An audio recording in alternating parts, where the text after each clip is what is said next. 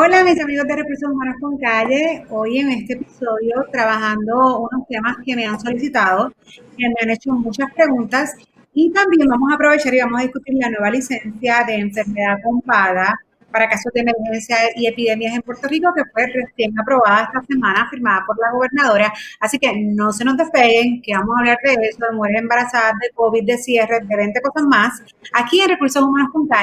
Agradeciendo a Exija SBGB por siempre auspiciar nuestros segmentos y para cualquier consulta legal se pueden comunicar al 787 306-3200. 787-306-3200. Gracias.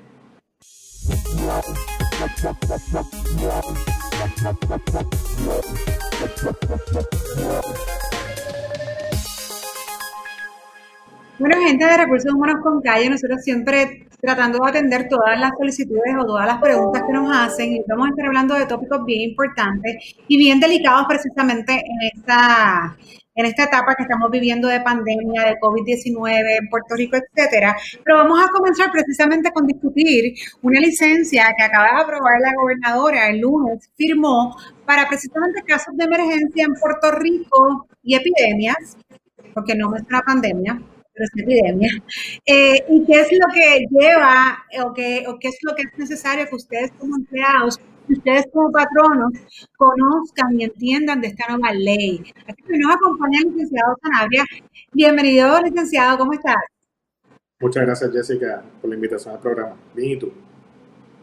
Todo bien. Pues, licenciado, sabemos que tan reciente como el lunes la gobernadora firmó esta nueva ley que habla de cinco días con paga. Eh, para estos casos, no, por ejemplo, eh, expresamente no del COVID, no obstante, hay gente incluso que me dice la licencia del COVID y pues yo los corrijo un poco porque pues ya esto es una ley, o sea que una vez sea más adelante declarado por la gobernadora o, o el manejo de emergencia acá en Puerto Rico, una emergencia, valga la redundancia, de enfermedad o epidemia, esta ley va a seguir existiendo. O sea que tenemos que entender bien cuáles son estos cinco días con acabados de la licencia, porque no es que se termina con COVID, no es temporera, como a lo mejor la que hemos escuchado federal, que acaba el 31 de diciembre. Así que explícanos un poco sobre esta ley. Correcto, Jessica. Como tú bien indicas, eh, hace unos días atrás, la gobernadora firmó la ley número 37 del año 2020 que no es otra cosa que una ley que crea una licencia especial para situaciones de emergencia donde se haya declarado una emergencia pública, ya sea por la gobernadora o el secretario de salud.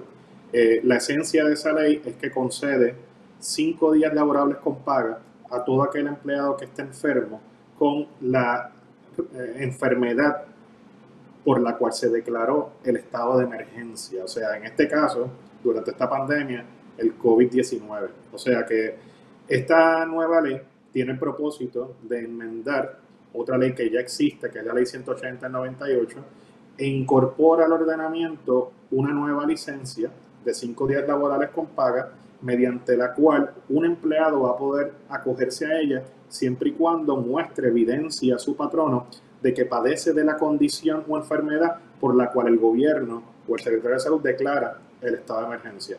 Es importante, Jessica, que sepas que esta, sí, perdón. Quiero irme para, ¿verdad? Porque yo sé que la vamos recibiendo según está escrita la ley y no quiero que se me quede nada. Y lo dije al principio cuando comenzábamos el podcast, la diferencia de pandemia y epidemia, porque volvemos, seguimos mencionando a COVID, obviamente COVID antes de ser pandemia llegó a ser una epidemia, pero es importante establecer esto y que los patronos sobre todo entiendan, porque si en el futuro tenemos una situación que no se contempla como pandemia, Okay, es importante definir eso y la diferencia de una cosa u otra, pero si es una epidemia, entonces los empleados van a tener derecho a esta licencia. O sea que puede ser eh, que eh. este problema no esté pasando en todo el mundo cuando se define una pandemia, pero sí en Puerto Rico y si aquí se define como epidemia, pues entonces los empleados van a tener derecho a eso. Sí, aquí yo tengo que, que hacer un paréntesis y gracias por destacarlo, Jessica, porque lo lamentable de esta ley, que como tiene un fin loable, ¿verdad? Pero lo lamentable es que la redacción en lenguaje es un poco confusa y en algunos momentos habla de enfermedad y epidemia, sin embargo, la exposición de motivos, cuando describe la razón por la cual se está adoptando la misma, eh, dice que es por razón del COVID-19, que es hoy día una, una, pandemia. La razón por la cual en la exposición de motivos se habla del COVID-19 y después se habla de epidemia o enfermedad, puede ser, Jessica, que para el momento en que esta ley se aprobó en ambos cuerpos legislativos, todavía el COVID-19 no había sido declarado por la Organización Mundial de la Salud como una pandemia, ya se estaban dando casos en China, en Italia y en otras regiones del mundo. Y obviamente cuando llega a las manos de la gobernadora, pues evolucionó tanto y esto se propagó tan rápido que pues la ley no fue enmendada a esos fines. Pero creo que tú aciertas y es importante que tú señales eso porque la ley como está redactada ahora mismo va a ser aplicable también en casos de epidemia o en casos donde haya una enfermedad relacionada a esa epidemia. La ley no habla expresamente de pandemia. O sea que en el futuro, aunque no haya una declaración de pandemia por el gobierno y de salud, como quiera, el empleado puede tener derecho a esos cinco días laborales que esta ley crea. Y quiero hacer el ejemplo porque el seasonal flu, ¿no? O, lo que conocíamos, o lo que conocemos como influenza, fue, fue como una epidemia.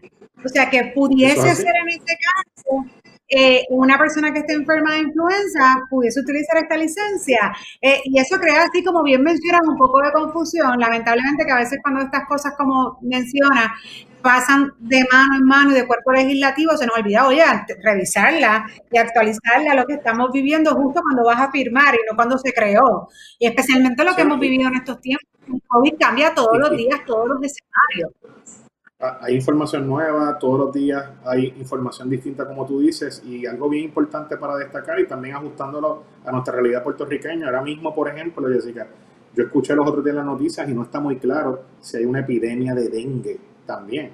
Y el dengue puede también provocar que se active esta licencia, así que es algo muy importante también que nosotros tenemos que, que ser conscientes de. Las epidemias suelen ser más frecuentes que las pandemias y aunque esta ley tiene una, una duración de carácter temporero, que es durante la duración de la pandemia o epidemia, ¿verdad? Pues obviamente puede ser que este derecho que tienen los empleados, estos cinco días laborables, pueda ser ejercitado en más de una ocasión por año, dependiendo de las declaraciones públicas de. Claro, porque ¿cuánto, tiempo, cuánto tiempo ha durado la influenza? ¿Cuántas veces han activado epidemias de dengue? Por eso, un montón de eh, veces. Eh, está demasiado abierto. Yo creo que eventualmente van a tener que hacer algún reglamento que nos dé un poco más de luz. Pero continuando con, obviamente, ¿verdad? Lo que, eh, básicamente lo que es la implementación de estos cinco días, mencionabas, licenciado, que cuando esta persona, y hay otra cosa que yo sé que he levantado eh, una bandera en las personas que han leído eh, la misma, y es cuando habla de sospecha, eh, que tiene sospecha o contagio de la enfermedad que se designe en ese momento bajo el departamento de emergencia. Háblanos un poco sobre eso. Sí, mira, sobre ese punto, y tú fuiste de las primeras personas que lo señaló tan pronto esta ley fue firmada, Jessica, existe una confusión porque cuando tú lees eh, la enmienda. Esta enmienda a la ley 180 consiste en dos párrafos nuevos que se le añaden, ¿verdad? El párrafo P y el párrafo Q del artículo 6 de la ley 180. En cuanto al párrafo P, eh, se establece el procedimiento que el empleado debe seguir para ser acreedor a este beneficio. Y la primera parte de ese párrafo P habla de aquellos momentos en que el empleado o esté enfermo o se sospeche que esté enfermo con la enfermedad por la cual se declara el estado de emergencia, ese empleado, según el procedimiento establecido en ese, primer, en ese párrafo, en la primera oración de ese primer párrafo, según ese procedimiento, el empleado que esté enfermo o se sospeche que esté enfermo, va a poder agotar primero su balance regular de enfermedad y después ese empleado tiene la libertad de solicitarle al patrono que una vez agotado el balance regular de enfermedad, puede agotar también el balance regular de vacaciones o cualquier otro balance especial de alguna otra licencia que ese patrono le reconozca. Eso lo dice la primera oración del párrafo P de, que, que enmienda esta ley.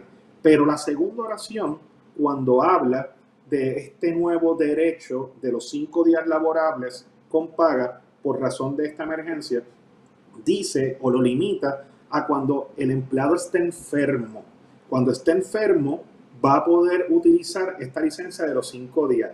Lo que me hace pensar que el legislador cuando redactó este párrafo pensó que en lo que el empleado que esté enfermo con la enfermedad relacionada a la declaración pública de emergencia, en lo que ese empleado agota esos primeros días regulares de enfermedad, va a poder buscar el certificado médico que confirme que padece tal condición y solo con ese certificado médico es que él va a poder ser acreedor a la segunda parte del párrafo, que es la licencia de los cinco días. Ahora, yo sé que una pregunta que se hace todo el mundo y se presenta es, pero ¿qué pasa en las situaciones en que un empleado no tiene ya balance de enfermedad disponible, no tiene balance de vacaciones disponible, no tiene otra licencia especial disponible?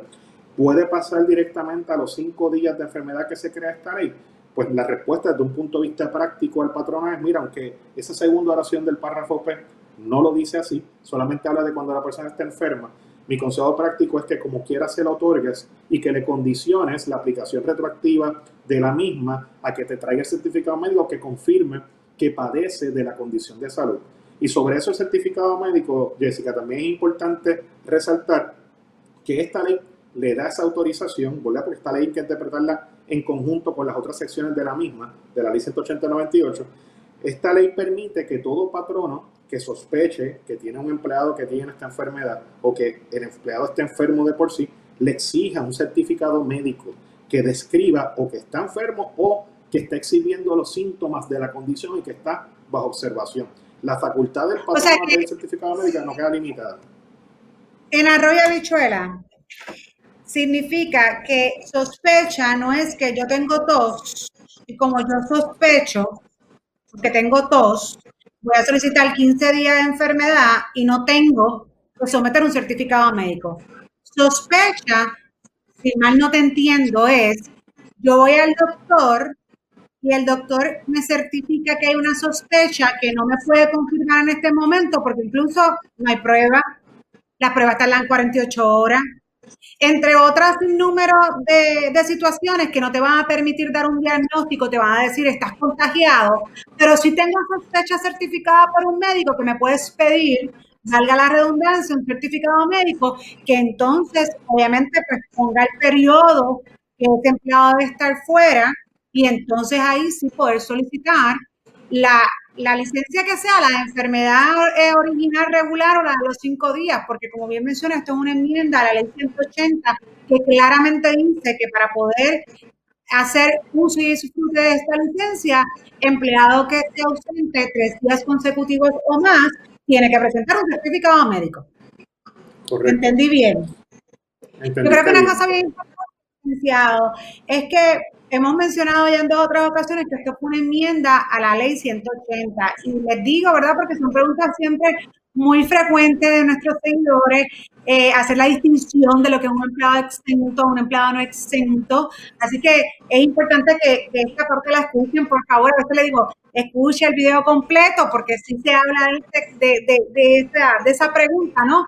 Así que al ser una enmienda a la ley 180, están exentos los empleados, valga la redundancia, exentos, clasificados como profesional, ejecutivo y administrador. Yo sé que la pregunta va a venir, pues desde ahora le estoy adelantando que bajo estos cinco días, al igual que la licencia de enfermedad regular, estas tres clasificaciones de empleados exentos no tienen derecho a la misma.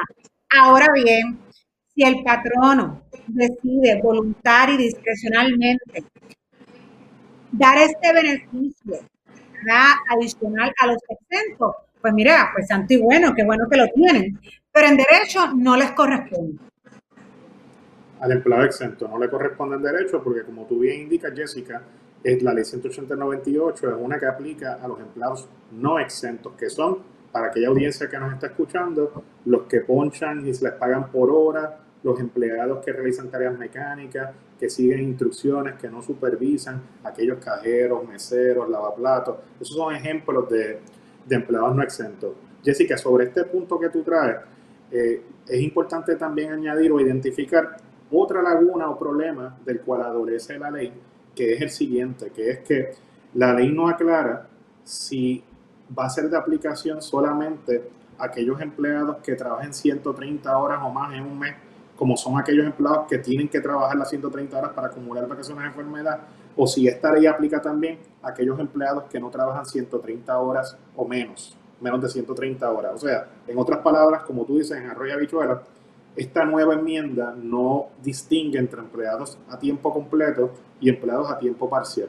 Mi interpretación de esta enmienda a la ley es que esta licencia nueva de cinco días está disponible para todo tipo de empleado no exento, independientemente si el empleado no exento es uno a tiempo completo o a tiempo parcial.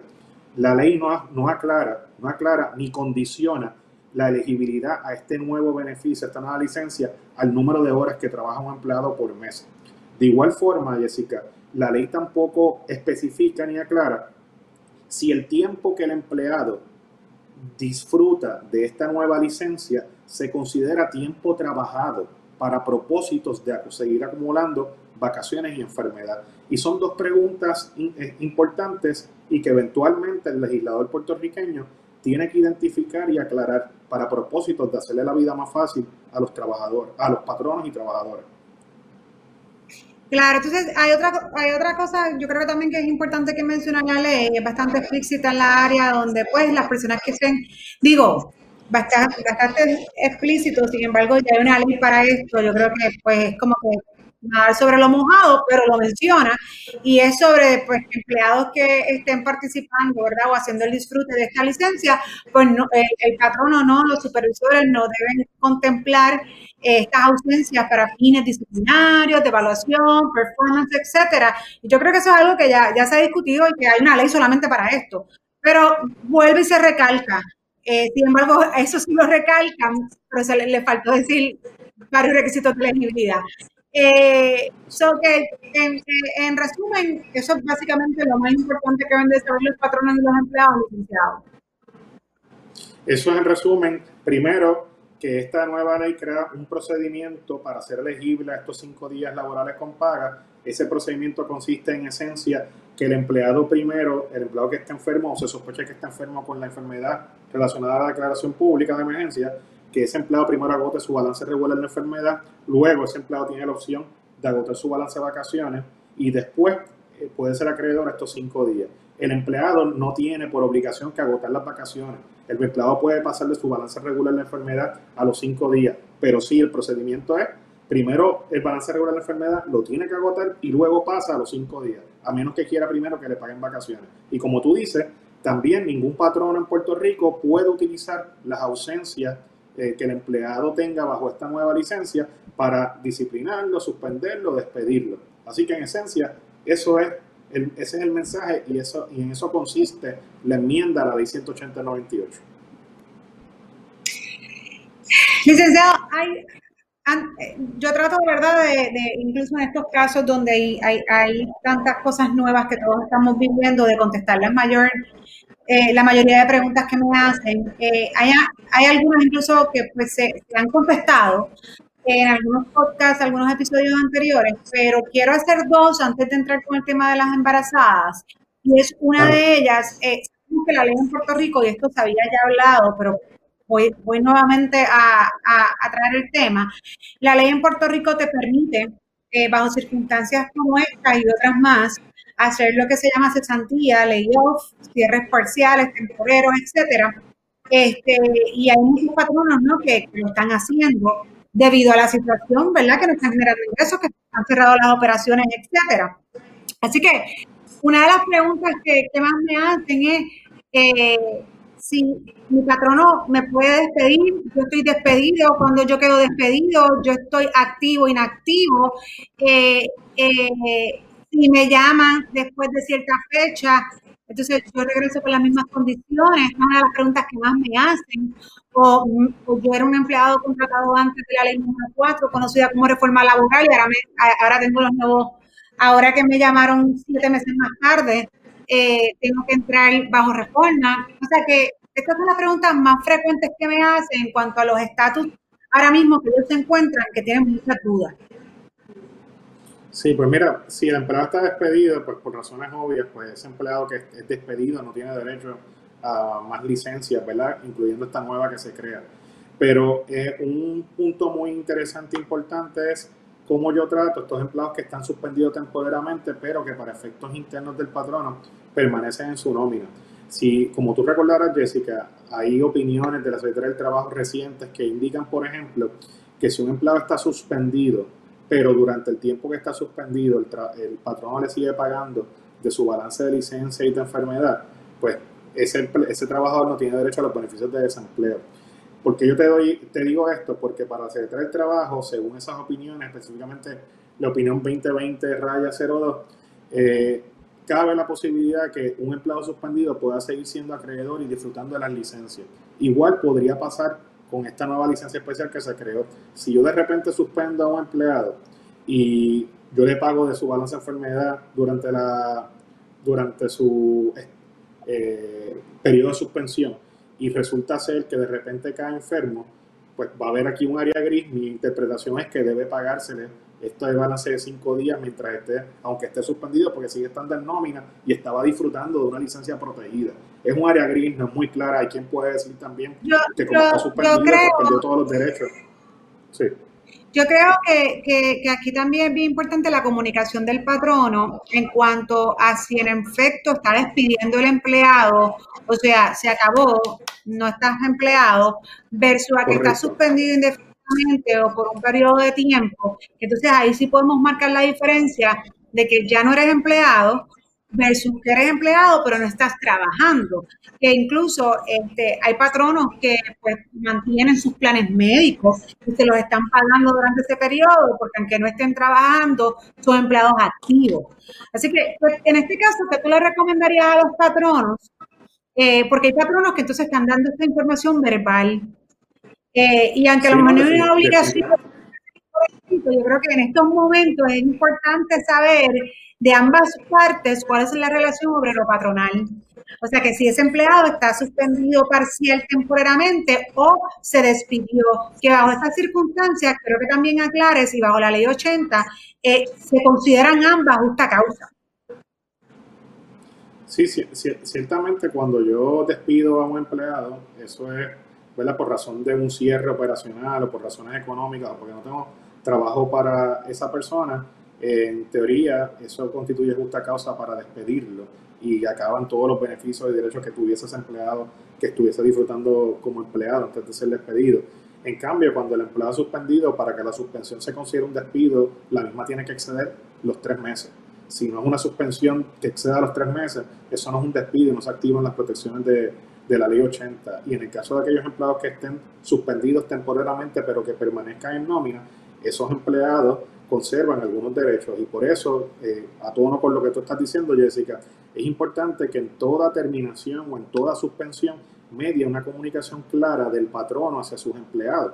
Y eh, mejor sería mejor todavía si esa comunicación se pone por escrito, ¿verdad? asesorado con un consultor de recursos humanos, asesorado con un abogado laboral en estos temas, pero es importante que por escrito se le explique a ese empleado cuáles son las reglas de la suspensión temporera de qué beneficios y qué derechos ese empleado va a estar disfrutando durante esa suspensión temporera. En la práctica, ha habido empresas que aunque suspenden temporalmente a sus empleados, Jessica, tú sabes que le siguen aportando a los planes de retiro, que siguen contribuyendo al plan médico del empleado, le siguen pagando de las licencias de vacaciones de enfermedad. Por eso es importante que para que el empleado tenga las expectativas claras, se le notifique por escrito, preferiblemente asesorándose el patrono con un consultor o consultor de recursos humanos o con un abogado laboral que tiene el empleado estas alternativas y estos derechos para evitar los litigios, para evitar los malos entendidos, para darle certidumbre al trabajador y para ¿verdad? mantener, como dicen por ahí, la fiesta en paz. Sanabria, y te pregunto, esta es otra de las preguntas que me han hecho, me han hecho mucho yo creo que también se ha aclarado y es sobre, pues, hay patronos que no han reducido jornada, pero sí han reducido salario para poder mantener su plantilla, porque yo creo que es importante aquí también establecer que que un patrón esté abierto no significa que esté abierto 100%. Me explico, yo a lo mejor estoy abierto y estoy trabajando, pero en mi ingreso o la corporación se ha afectado un 40%. O sea que yo tengo un 60% de ingreso a diferencia de lo que tenía antes. Y para yo poder mantener la plantilla, yo poder mantener el negocio corriendo, pues hay que hacer unos cambios. Y dentro de esos cambios es al menos una reducción de salario. Eh, y hay dos preguntas clave. Me, me redujeron el salario, es legal. Una. Y segundo, ya yo he respondido algunas de ellas, pero voy a dejar que tú respondas, pero la segunda viene por la primera. Ok, entiendo. Pero cuando esto se restablezca o esto se normalice, me tienen que regresar a mi salario inicial, ¿verdad? Al que se había, al que se había eh, negociado con ese contrato. Bueno, primero que todo, todo patrono conserva la prerrogativa, el poder de hacer ajustes en el trabajo de una persona. Esos ajustes pueden incluir un ajuste en las horas que esa persona trabaja, unos ajustes en el salario que esa persona percibe, unos ajustes en los beneficios que recibe. Lo importante es que cuando ese patrono haga los ajustes, los haga por razón, una razón legítima, una razón relacionada a la operación y buena marcha del negocio. Un patrono no puede hacer esos ajustes y reducciones de manera arbitraria, por razones que no se justifican. En este caso, la pandemia y reducción en el volumen de negocio o reducción en la cantidad de trabajo podrían justificar que se haga un ajuste en el salario de la persona. Lo que el patrono no puede hacer es hacer ajustes que no sean uniformes, ajustes que denoten cierto grado de ánimo discriminatorio o represivo, porque entonces esos ajustes pues no serían bien vistos, no, se, no serían eh, legales desde un punto de vista bajo, bajo distintas leyes laborales. Así que es importante que contestando tu pregunta, que sí, ese patrón no puede hacer los ajustes. Ahora, con respecto a tu segunda pregunta, Jessica, si una lo, los ajustes, interrumpa, Sanabria, pero otra cosa que verdad que hay que contemplar es que obviamente un ajuste cumpliendo con el First Standard Labor Act, ¿no? Y con lo que es el mínimo salarial. O sea, un ajuste yo te pagaba 7.25 y te va a pagar 6 dólares. Estoy en violación de ley. Este, y en el caso de los... Si tienes un empleado, sí. Y en el caso de los exentos también, porque entonces pierdes tu clasificación como exento. Si de repente yo te pagaba 4.55, que es el mínimo exento semanal, y tuve que hacer un ajuste, yo lo puedo hacer. Lo que pasa es que tú se pierdes tu clasificación, eso se convierte en hourly. O sea que eso es importante, ¿verdad? Que, esté claro. Eso es, es, buen punto nuevamente, Jessica, el que trae. Si vamos a hacer un ajuste de salario a un empleado exento, como tú indicas, lo importante es, si es un empleado exento el que le aplica la prueba salarial, lo importante es que no se le pague menos de 455 dólares por semana. En la medida en que se le pague menos de eso en la semana, pues como tú dices, Jessica, el empleado va a perder la clasificación de exento y la consecuencia en arroja visual inmediata es que todo patrón entonces, por el trabajo que realiza ese empleado, va a tener que pagar horas extra. Si trabaja en exceso de 8 o 40, va a tener que pagar penalidades por tomar alimentos. Si la persona trabaja durante su hora de almuerzo, va a tener que pagarle vacaciones y enfermedad por ley, ya no por contrato o política, sino por ley, a las tasas que diga la ley, entre otras cosas.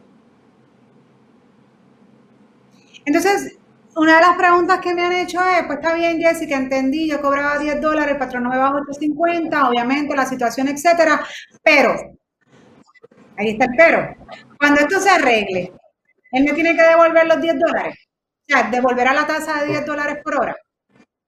Pues mira, todo va a depender de lo que diga el contrato de ese trabajador, de la manera en que se haya hecho ese ajuste y lo que se haya comunicado al empleado. Ciertamente, cuando se reabra la operación de los distintos negocios, eh, todo va a ir también fluyendo poco a poco. Y en la medida en que vaya progresando el negocio, pues se pueden ir haciendo ajustes graduales. No es que el patrón automáticamente esté obligado a devolverle lo que ese obrero percibía antes, pero ciertamente el patrón es un punto, antes que siga, es, gris. Yo quiero ser aquí la abogada del diablo y me voy a poner en, ambas partes, porque la realidad es que obviamente que el negocio abra o que esto se termine, que esto no se va a terminar mañana, no significa que yo pueda recuperar las pérdidas de cuatro o cinco meses en seis meses, supongo. Esa información solamente la va a tener el patrono, porque esa es la realidad, ¿no? Eh, así que yo como empleado saber cuando el patrono volvió a su normalidad, eso no va a pasar, es bien difícil de yo, de yo enterarme. Y yo con lo que veo, no necesariamente sé lo que pasa tras bastidores. Tengo que ser justa en esa, en esa área. Ahora bien, también tenemos a lo mejor patronos que pueden ser listos y decir, espérate, pues si yo corro bien en esto, ya te está corriendo, pero pues, yo volver a pagar dos pesos de nuevo para atrás de más y, y, lo pueden hacer, porque pues ya lo hicieron. O sea que es una línea como media gris, o de repente dicen, que pudiese ser también justificado, ¿no?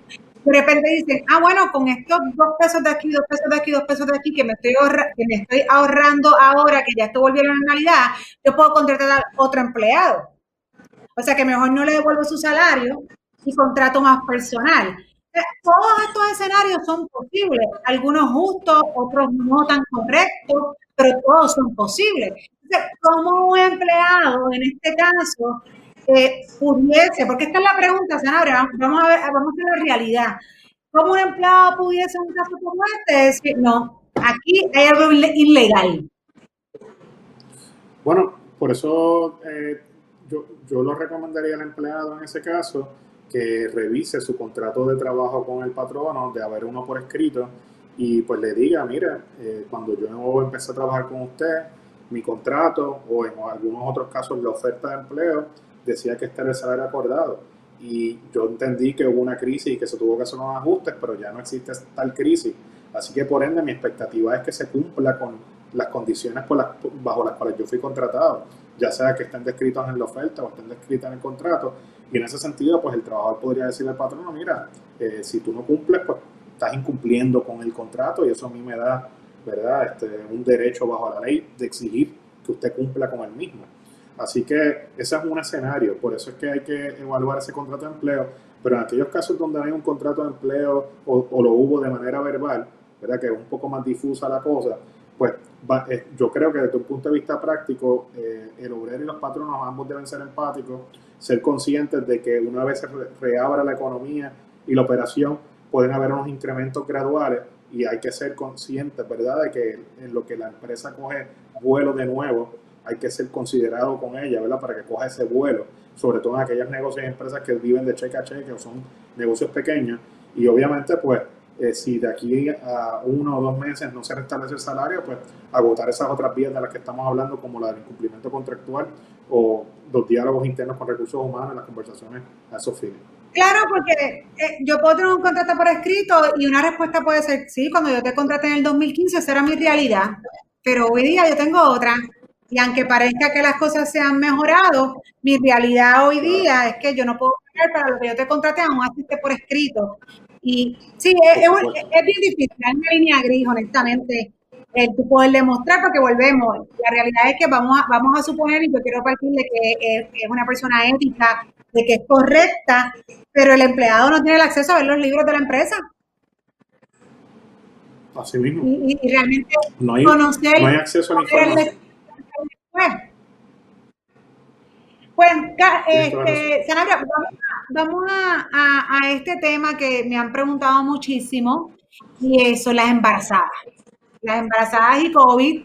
Este, sabemos que obviamente ya se ha dicho, y esto se ha dicho, y han sido recomendaciones a, verdad de, de, muchísimas entes de salud, donde pues personas diabéticas, embarazadas, entre otras, pues son más vulnerables y se entiende que se deben de guardar más. O sea que tomando en consideración ya, ya saliendo eh, del tema de que si esta persona debe o no debe reportarse a trabajar, vamos a suponer que no está trabajando, aunque quiero compartir que, que, vi una foto que me llamó mucho la atención, eran cinco enfermeras, cinco embarazadas, y decía, nosotros venimos a trabajar, nosotros, ¿verdad? El bebé y ella, venimos a trabajar, así que ustedes por favor cuídense para que nos cuiden a nosotros. O sea, que estas enfermeras embarazadas seguían trabajando. Es un post que está corriendo por las redes, se ha hecho viral a nivel de Estados Unidos.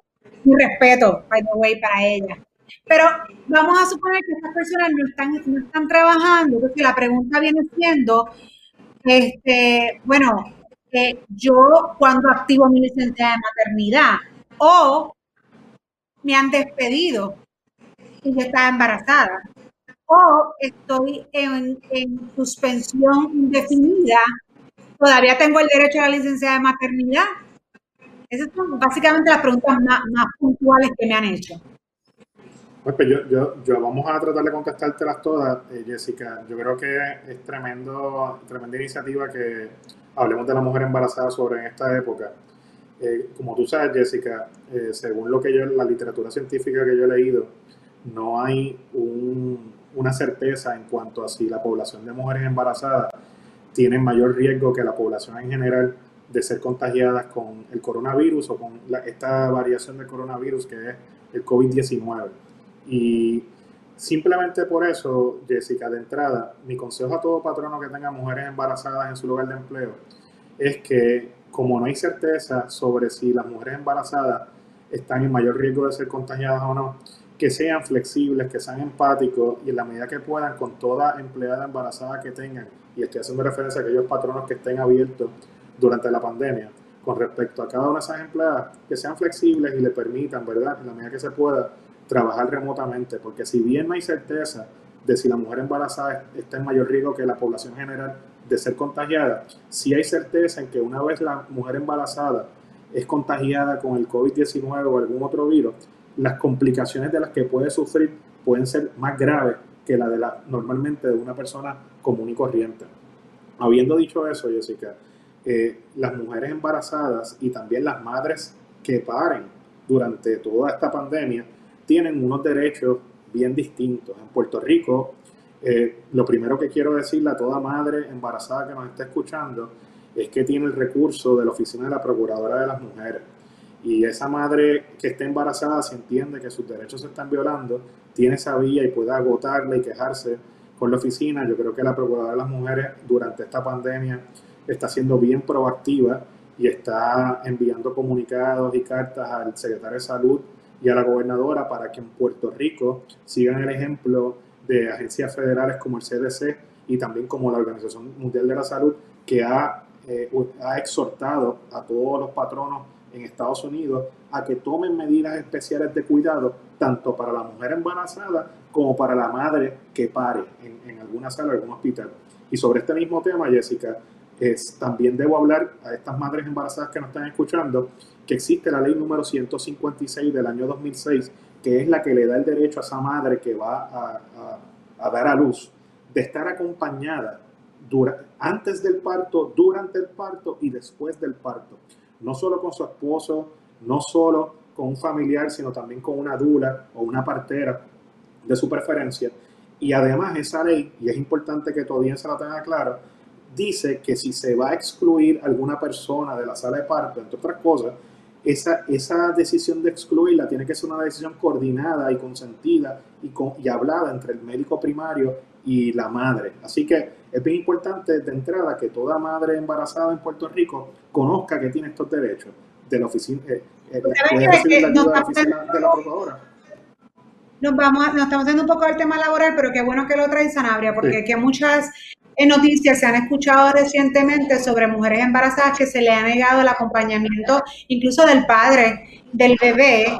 Este, yo tengo mi opinión también, ¿verdad? Porque yo digo que este, el mayor riesgo de que el niño se contagie no está con el papá, está con toda la facultad médica, que, que, es la realidad, ¿no? Y todos los que están en el hospital.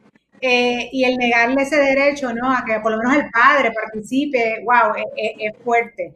Además que yo creo que la salud mental, sobre todo, eh, yo, creo que tenemos suficiente en la bandeja eh, y muy cargadas las mujeres, las embarazadas, para que encima se niegue ese apoyo. yo, yo creo que sí, que definitivamente es bueno que reciban esta información porque yo misma no lo sabía. Claro, y, tiene una injerencia con el lugar de trabajo en el sentido, Jessica, de que eh, todo patrón en Puerto Rico debe ser consciente, Jessica, que en Puerto Rico existe la ley de madres obreras.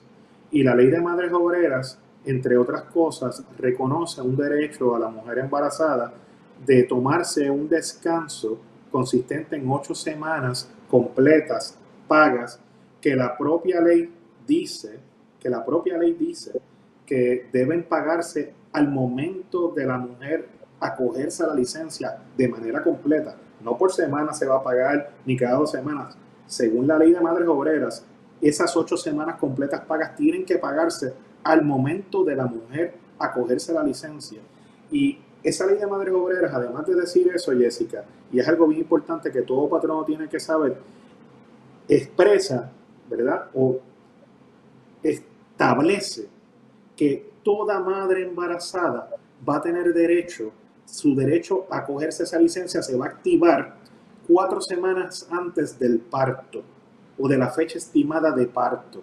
¿Qué significa eso? Que si de repente el 15 de marzo cerró el negocio, pero la fecha estimada del parto de la madre embarazada era durante abril y, cae dentro del periodo de cuatro semanas, independientemente de que la trabajadora esté suspendida temporalmente o que, no, o que esté teletrabajando, ya ese derecho a pagarle las ocho semanas de esa madre trabajadora se activó aún durante la pandemia. De igual forma, Jessica, esa madre, esa madre embarazada que tiene derecho a esas ocho semanas, como tú sabes, Jessica, puede coordinar con su patrono o podía coordinar con su patrono cómo acogerse a la misma. Si permanecer trabajando hasta una semana antes del parto, siempre y cuando haya provisto la correspondiente certificación médica, o si acogerse al descanso cuatro semanas antes eh, de, de, la fecha estimada de parto y cuatro semanas después, entre otras cosas. Pero ciertamente, toda madre eh, eh, embarazada que vaya a dar a luz durante la pandemia, si la fecha estimada de parto fue cuatro semanas antes, pues ya tiene un derecho por ley a que se le pague independientemente de que esté suspendida temporalmente o no. No sé si con esto okay, te pregunto, quiero, hacer un alto ahí, pues yo creo que es la pregunta que, me han hecho en dos o tres ocasiones algunas de las, de las mujeres que me han escrito. Y esto significa que si vamos a suponer que te pusieron en suspensión o, en, o, alguna cesantía, un layoff por tiempo eh, eh, temporero, y eso significa que vamos a suponer que estás tres meses antes de la fecha de parto, pues la realidad es que no tienes derecho a la licencia de maternidad ahora. Puedes acogerte a las otras licencias, te puedes acoger a enfermedad, ocasiones, incluso a desempleo. Eh, pero una vez llegue la fecha de parto, el patrono viene obligado, aunque no estés trabajando, estás activo en nómina, a pagarte esa licencia. Cuatro semanas antes de la fecha de parto. De la, correcto cuatro, cuatro semanas antes, que en tiempos normales se, se, puede llevar hasta la última semana si el, si el doctor ¿verdad? te autoriza a trabajar, pero este no es el caso porque realmente no estás trabajando. O sea que si llegase esas cuatro semanas antes de la fecha de alumbramiento, el patrono, aunque esté cerrado o haya prescindido ¿no? de, esta persona temporariamente, tiene la obligación de pagar esa licencia de ocho semanas en el sí, privado. No, correcto, porque eh, según la ley de madres obreras, cuatro semanas antes de la fecha estimada de parto es cuando se activa ese derecho a que te paguen las ocho semanas. Ahora, el otro escenario que es el más triste. Te despidieron. Tenías seis meses de embarazo, siete meses de embarazo, lo que tuviese. El patrón no lo sabía, no lo sabía, te despidieron. Porque en este caso no hay un cierre temporero. ¿eh? Cerraron las operaciones. Ahí tienes derecho a algo. Sí, tiene, tiene derecho a algo. Primero que todo, Jessica, quisiera aclarar, ¿verdad? Que a todo, todo patrono que tenga una obrera que tenga seis, siete meses de parto, que trate de ser lo más empático posible y en la medida que se pueda de cubrir los salarios de, la mujer embarazada. Jessica, yo soy de los que pienso que, eh, y yo le doy gracias a Dios todo el tiempo porque no nací siendo mujer, porque yo no, creo que tuviese la capacidad de dar a luz, ¿verdad? Pero obviamente que es algo difícil y fuerte, pero yo exhorto a que todo patrono en Puerto Rico eh, salga, que piense fuera de la caja y financie, por lo menos con respecto a, a las mujeres embarazadas que tengan este periodo que es sumamente difícil y sobre todo este momento desconocido que estamos viviendo. Esas mujeres embarazadas que quedan despedidas o suspendidas durante su sexto o séptimo mes y la fecha estimada de parto no es hasta dentro de ocho, ocho semanas, diez semanas, pudiesen, Jessica, dependiendo de la condición del embarazo, acogerse a los beneficios de SINOT, ¿verdad? Si se trata eh, la enfermedad o el, estado de embarazo como una condición no ocupacional, pudiese solicitarlo. De igual forma, como tú indicas, Jessica, esa empleada eh, embarazada suspendida temporalmente bien pudiese percibir eh, ingresos de sus balances de vacaciones, de sus balances de enfermedad y, por supuesto, una vez agote esos balances, puede solicitar los beneficios de desempleo. Eh, la mujer embarazada en Puerto Rico, sobre todo aquellas que son empleadas, tienen varios recursos también eh, que pueden solicitar inconsistentes en ayudas de gobierno. Y vuelvo y recalco, eh, esa empleada embarazada puede procurar la ayuda de la Oficina Procuradora de las Mujeres, puede procurar la ayuda de organizaciones no gubernamentales. Eh, yo conozco muy buenas abogadas que se dedican a este tema y se especializan en el tema de, de los derechos de la mujer embarazada, pre, post y durante el parto. Así que tienen varios recursos y vías que pueden utilizar. Pero, pero licenciado, quiero dejar esto claro. Eh, yo soy el negocio de la esquina que tenía 15 empleados y yo decidí cerrar. Ya, yo no voy a abrir, yo cerré mi operación, mis operaciones y yo despedí formalmente a mis 10 empleados. Y en esos 10 empleados había una mujer embarazada. Si tenía algún tipo de liquidación, ya yo liquidé vacaciones. Ya, yo lo voy a llamar. Esa persona, esa mujer embarazada, ¿tiene que olvidarse de la licencia de maternidad? Si el despido se da antes de esas cuatro semanas que yo te digo, Jessica, se tiene que olvidar de la licencia de maternidad en el sentido de que la ley no le reconoce el derecho antes de esas cuatro semanas de la fecha estimada del parto. Es a partir del momento en que empieza esa primera semana de las cuatro semanas antes que tiene derecho, pero eso no significa que no tenga derecho a otras licencias, como si no, ¿verdad? Eh, ¿verdad? Que a lo mejor no se, no se ha agotado y buscar ayuda gubernamental de distintas agencias y foros. Te lo, voy, te, lo voy a complicar un chin, un chin nada más, y después nos vamos. El patrón no despidió porque en efecto pensaba que no iba a poder abrir, porque esto luce catastrófico y me fui a hacer otra cosa, es me fui a trabajar para otro, porque eso pasa. Yo tengo un negocio, esto está bien fatal, yo cierro y como yo tengo que seguir viviendo, me fui, me fui de empleado, ya no soy empresario. Pero cinco meses más tarde, pude abrir y te llamé, porque obviamente no ha pasado el periodo de seis meses, así que llamé a mis mismos 10 empleados, y entre ellas la mujer embarazada que ya dio a luz esa mujer pudiese reclamar retroactiva una licencia porque se activó y él hizo lo propio porque él la llamó porque le corresponde en derecho llamar a esos empleados que ya habían trabajado porque no han pasado el periodo de seis meses. Pero obviamente perdí mi derecho de licencia de maternidad. Yo como mujer podría reclamar esa licencia retroactiva aunque en este periodo estuvo cerrado el negocio. Yo sé que es complicado, pero... sí, pero si permaneciste en nómina y, fui, y estaba suspendida temporariamente... No, pero no, no permanecí en nómina, Tú regresaste, una vez diste a luz, es la pregunta, Jessica, o regresas y das a, luz después. Es la, para ver si te estoy entendiendo bien. No, no, no, no. Yo, patrono, cerré mi negocio, le puse candado, lo voy a vender. O sea que ya yo la despedí. Ella no, ella, ella no está en nómina, ella no me aparece en nada, está inactiva. Yo le liquidé sus vacaciones, yo le liquidé todo, ya yo no sé de esta persona. Resulta que conseguí un préstamo, que no me fueron las cosas tan mal, y puedo reabrir el negocio cinco meses más tarde, que ya ella dio a luz. Yo llamo a mis 10 empleados, y en esos 10 empleados está ella. ¿Puedo reclamar retroactivamente la licencia?